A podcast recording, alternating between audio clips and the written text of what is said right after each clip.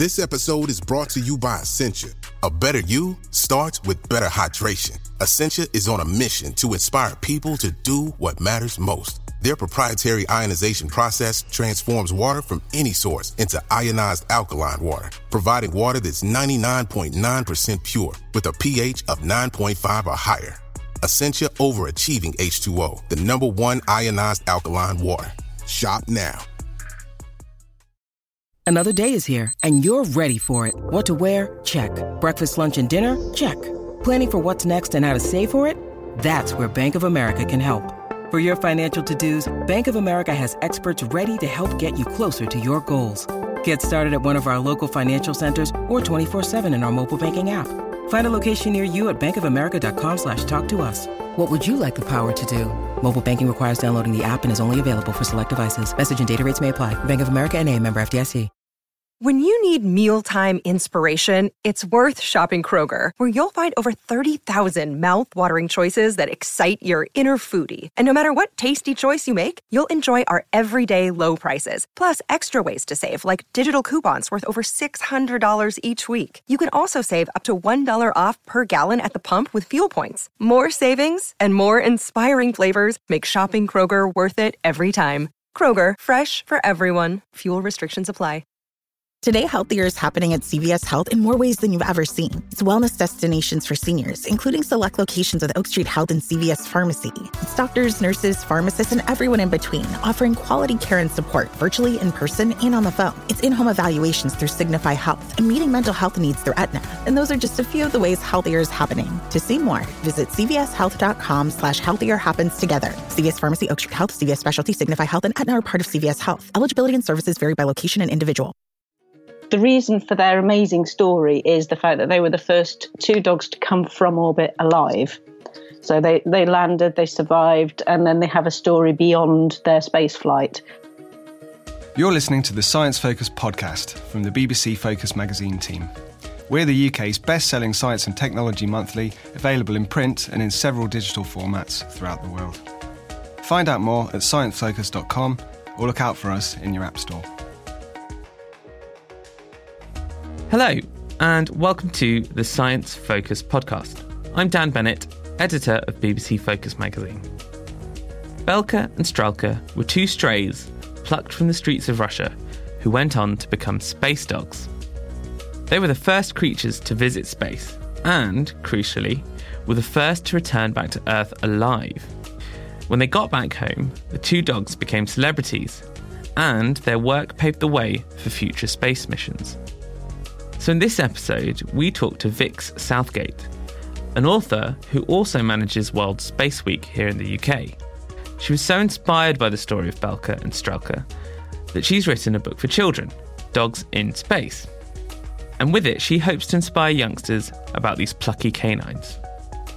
She spoke to our production editor, Alice Lipscomb Southwell, and told us all about canine spacesuits, doggy training regimes, and what happened to Belka and Strelka after their mission.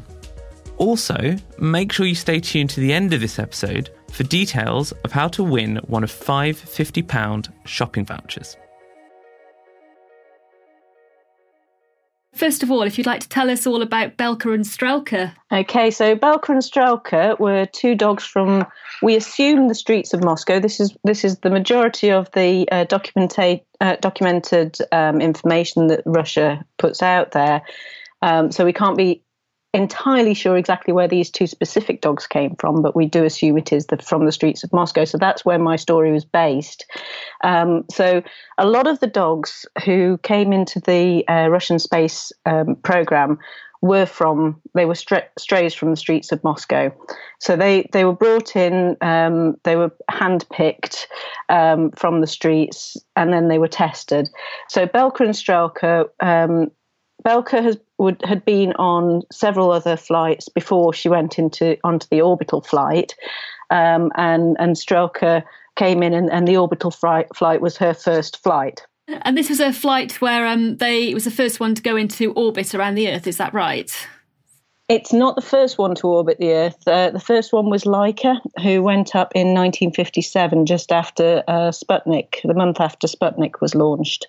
Um, so Belka and Strelka, the reason for their amazing story is the fact that they were the first two dogs to come from orbit alive.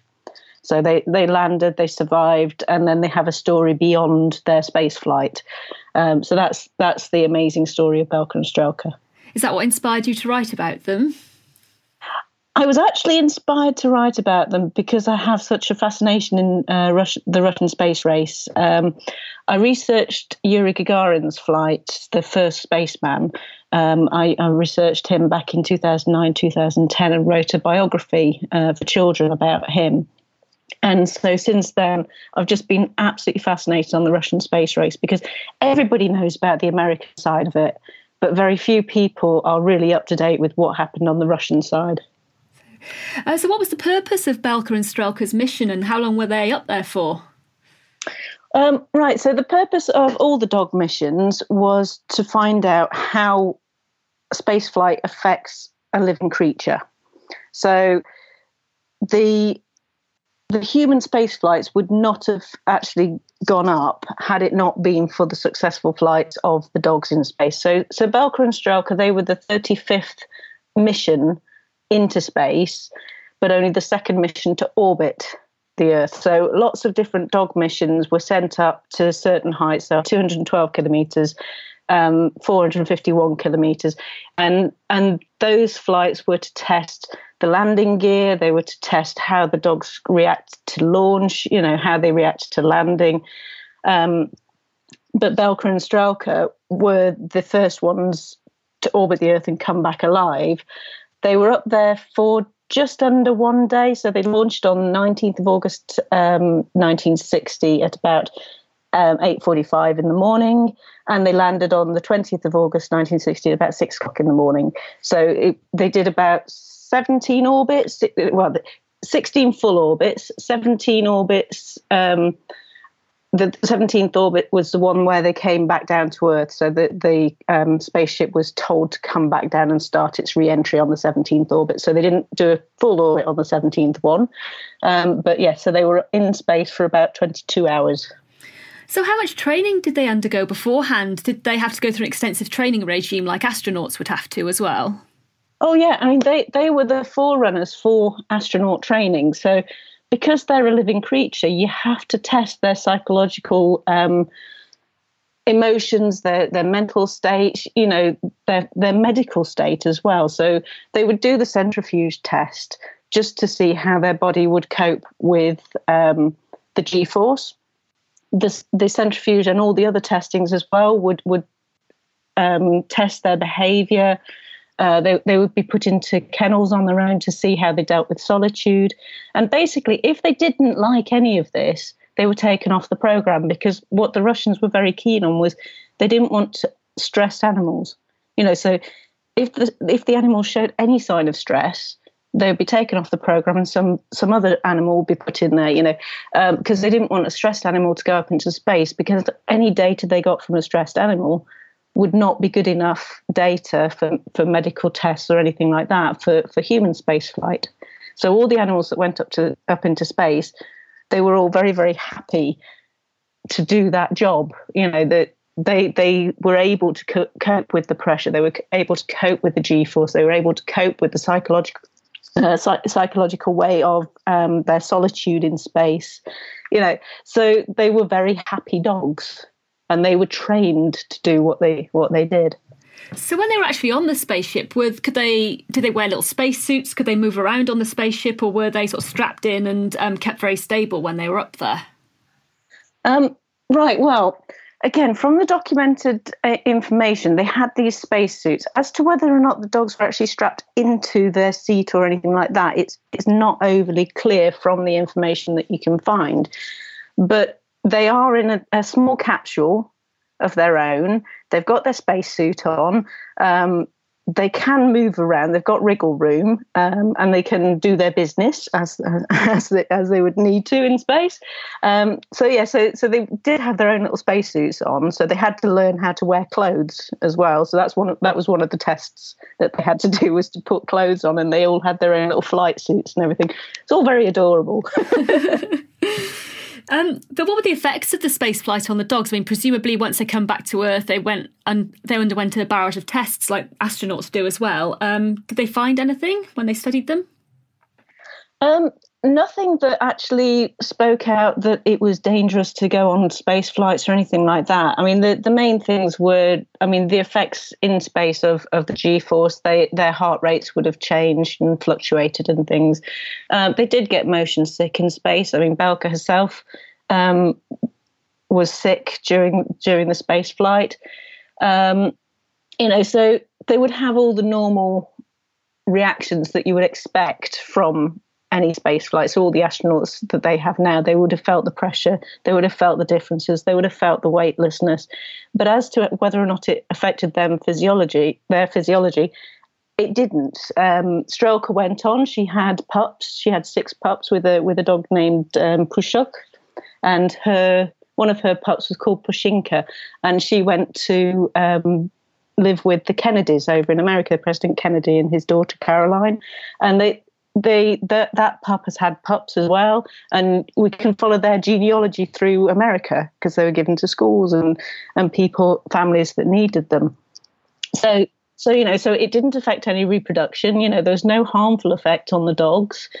It was just a case of these dogs were sent into space so that we could see how it affected a, a living creature. I wonder how that helped um, sort of Russian and US relations at the time, because obviously there was this big space race going on. And then if um, the offspring of one of the Russian space dogs went off to live with the Kennedys, then I wonder. Yeah, well, it is. It is a very political time, as, as you can imagine.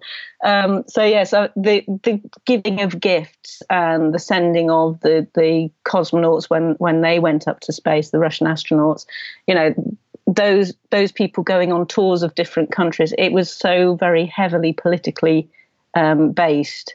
So yeah, so giving giving one of the, the Russian space dogs pups to the American president was definitely a political act. Uh, it's a gift, you know. When the dogs were in space, I mean, you said that one of them suffered from motion sickness, but I mean, were they wearing special dog space nappies as well, or were they just like weeing all over the place when they were up there? uh, right, no. Um, as I say, they were all in spacesuits. Um, so any functions that they had up there would be absorbed by aspects of the spacesuit. Um, they would basically choose for the orbital flights, they would only choose um, female dogs because, of course, a female dog doesn't have to cock her leg to go to the toilet. So, you know, so the restrictions within the capsules meant that they couldn't send the, the male dogs on, on the orbital flights because of the way that, that they were actually structured into their seats. Um, but so yeah, so so it was always female dogs, but yeah, it, it would all all capture. As to the other version of of um, bodily functions, I honestly don't know. There is no recorded information as to how they um, number two, shall we say? Some poor person has to clean it all up when they get back again. So, yeah. Um, so on that note, then were they um, were they given any water or anything to eat on the flight? And you know, if they were given food, then what were they eating up there? That's an interesting question. Um, I've not actually read any information about how they were given water, but they must have been because it's essential to dogs. They need it, otherwise they'll dehydrate, as as with humans. Um, so I can only assume that either they they were able to, or, or they were taught to learn how to drink through a straw or some or something to be able to get the liquid, or maybe the food was just so heavily packed with nutrients and with with water in those, because they were they were taught how to um, eat from a conveyor belt system. So at set times, the conveyor belt would pop open its lid and the dogs would eat from it.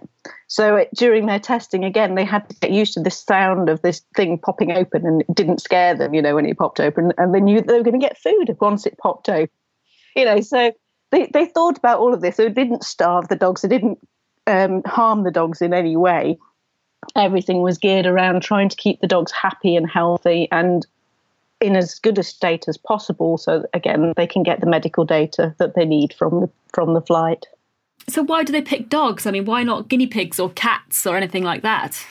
Right. Well, I mean, obviously, we've all heard about the the chimps that were sent up in from America. There were monkeys that were sent up, um, mainly because, again, you know, monkeys, their mannerisms, the way that they function, is very human-like. Um, guinea pigs, cats. There has been a cat go up there. Um, as to guinea pigs, I'm not sure. I think they've probably been on as extras on the flights, um, just as with Belka and Strelka, there were mice and rabbits and, and all sorts on their flight. Um, but the reason that the Russians chose dogs is because of their trainability. So because they, they are an amenable animal, you know, you can train them, you can you know how they're going to react to certain things. Monkeys, you're not quite sure. You know, people, you're not quite sure, but at least you can communicate with people. Um, but with with the dogs, they're trainable. They want to please you. They want to do what you want them to do, and so that's why the Russians chose dogs. Yeah, I suppose cats are just going to say no, not going to do that, aren't they? So. Well, it, it, it, it is that sort of thing. You know, if you get a, if you train a dog to sit for a long time, it will sit for a long time if you try and train a cat, it won't. So you have to strap that cat down. Now, to me, that sounds absolutely awful, you know, and that's very stressful, I would have thought, for a creature that doesn't want to be held in one position for a long period of time. So, dogs, again, it's less cruel, in my view. Um, some people might say that there are different aspects to that, um, but if a dog is happy and healthy and is doing what it wants to do, I, I, I, think that there is an, an, aspect there that says yes, we can utilize these animals to um, to further humans in space. So, um, so Belka and Strelka, you say they're quite famous they were the first dogs to go into an orbital flight and then come back alive as well. So, when future dogs went up, did they all tend to come back alive, or was it or was it Belka and Strelka? But then there was a bit of sort of patchy results after that. um, well, in the um, in the Russian side of the missions, um, they had over fifty dogs in their uh, training session, and add to that. Um, before Belka and Strelka went up, four of those missions failed, which meant two dogs per spacecraft, so eight were lost before Belka and Strelka went up. Um, and then afterwards, only one mission failed completely, where two, the two dogs were killed. Other missions that went up that weren't orbital, um, there were nine dogs that died, but they all died on landing. So what the Russians used to do is they would they would test the landing um, aspects of the the capsule. So some would actually have their capsule, the, the, the individual capsules that the dogs were inside would have them one ejected and the other one land in the capsule.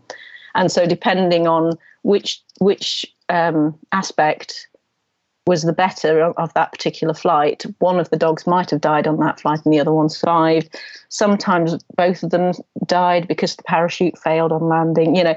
So that there were aspects, but out of 50 missions, uh, sorry, 50 dogs, there were only about uh, 18 that actually died. I mean, how many animals altogether do you reckon have sort of died in our drive to visit space? Because, um, I mean, it's wonderful to hear the success stories, but you just think it's not just um, the dogs, you know, like you said, there's been rabbits and things like this. So, I mean, it must number in the hundreds, mustn't it? I haven't looked into that side of um, the space flights. Um, I am assuming that before we had an understanding that that animals ha- were sentient beings and had feelings and all of that sort of stuff, and we had all the animal rights side of things come in. Um, I'm sure there were quite a few failed flights for science there.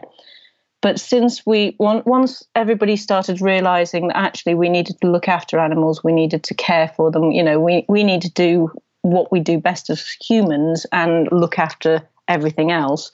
Um, the amount of flights that actually would have been done would have resulted in fewer casualties because they would only go up if they thought that they were going to come back down safely.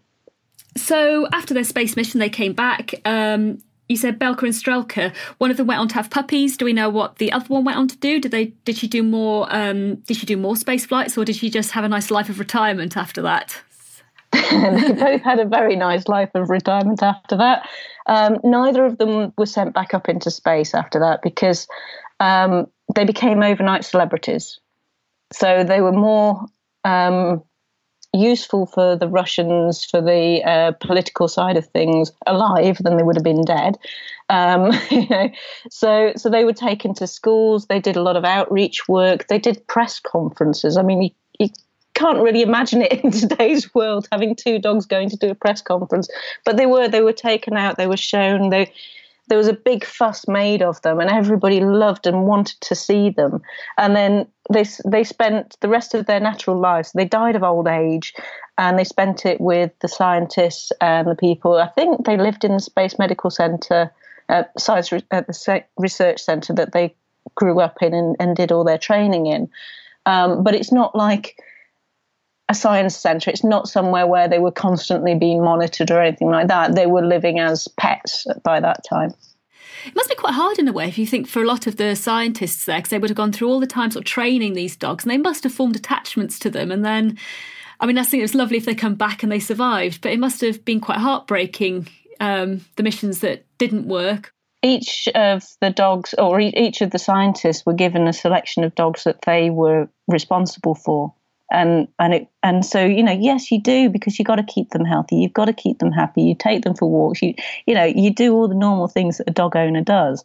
Um, but at the end of the day these are working dogs.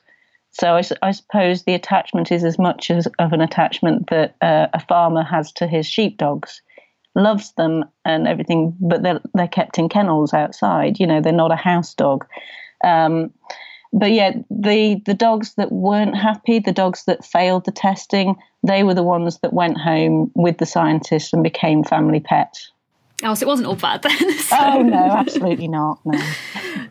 so if we, um, in time, you know, there's a lot of talk at the moment about potentially setting up a base on the moon or on Mars. Um, do you think we could take our pets with us? I, I can't see any reason why not. Um, I suppose yeah, I mean, God, that'd be fantastic, wouldn't it? To to take your, your dog for a, a holiday on the moon or something. That'd just be marvelous. But yeah, um, the only thing I think there is that, as with space flight, you are going to have to test how these dogs and animals and pets and whatever else you take to the moon or to Mars with you are going to survive there, how they're going to react to it. So there will have to be test subjects that go if that is something that we do eventually do. Because I suppose if if since all expla- all space exploration is about moving off this planet because it's not going to last forever, you know, we need to move further into the universe. We need to move away from the sun that is heating up and growing, and you know, so if that is our ultimate goal is to create a, the ability to move to another planet, we are going to have to move all forms of life. So not ju- not just the animals, but the plants. You know, everything is going to have to go. Gosh, it's interesting. I'm like, yeah, that's a really, good thought. I've not thought about that before now. I can imagine taking your dog for a walk in like lower gravity as well, and throwing a ball for them. yeah, I don't. Yeah, I don't think you could throw um, throw a ball for your dog with one of those ball throwers on the moon. Otherwise, you'd probably lose the, the, dog around the other side of the planet, wouldn't you? At, uh, the, the moon. That was Vix Southgate there, talking to Alice Lipscomb Southwell, the production editor of BBC Focus. Her children's book, Dogs in Space The Amazing True Story of Belka and Strelka, is available now. While you're here, if you have a few minutes to spare, we'd really appreciate it if you could take part in our latest piece of research to inform the continued evolution of the magazine. Please note, this isn't the annual reader survey, but it's a totally separate piece of work in which we'd like to test an idea with you. To find out what our plans are, and for your chance to win one of five £50 shopping vouchers, just go to sciencefocus.com forward slash mag survey and take the survey before 11:59 p.m. on Sunday the 8th of July. This podcast is made by the team behind BBC Focus magazine. In our summer issue, which is on sale now, we dive deep into the science of laziness. We also talk to some experts about the threat of space war, and we meet two men trying to create an Ice Age Jurassic Park in the middle of Siberia. And of course, much, much more. Thanks for listening. If you liked what you heard, then why not subscribe and leave us a review? You can find us on iTunes, Acast, Stitcher, and many of your favourite podcast apps. Thank you for listening to the Science Focus podcast from the BBC Focus magazine team. We're the UK's best selling science and technology monthly, available in print and in several digital formats throughout the world. Find out more at sciencefocus.com or look out for us in your App Store.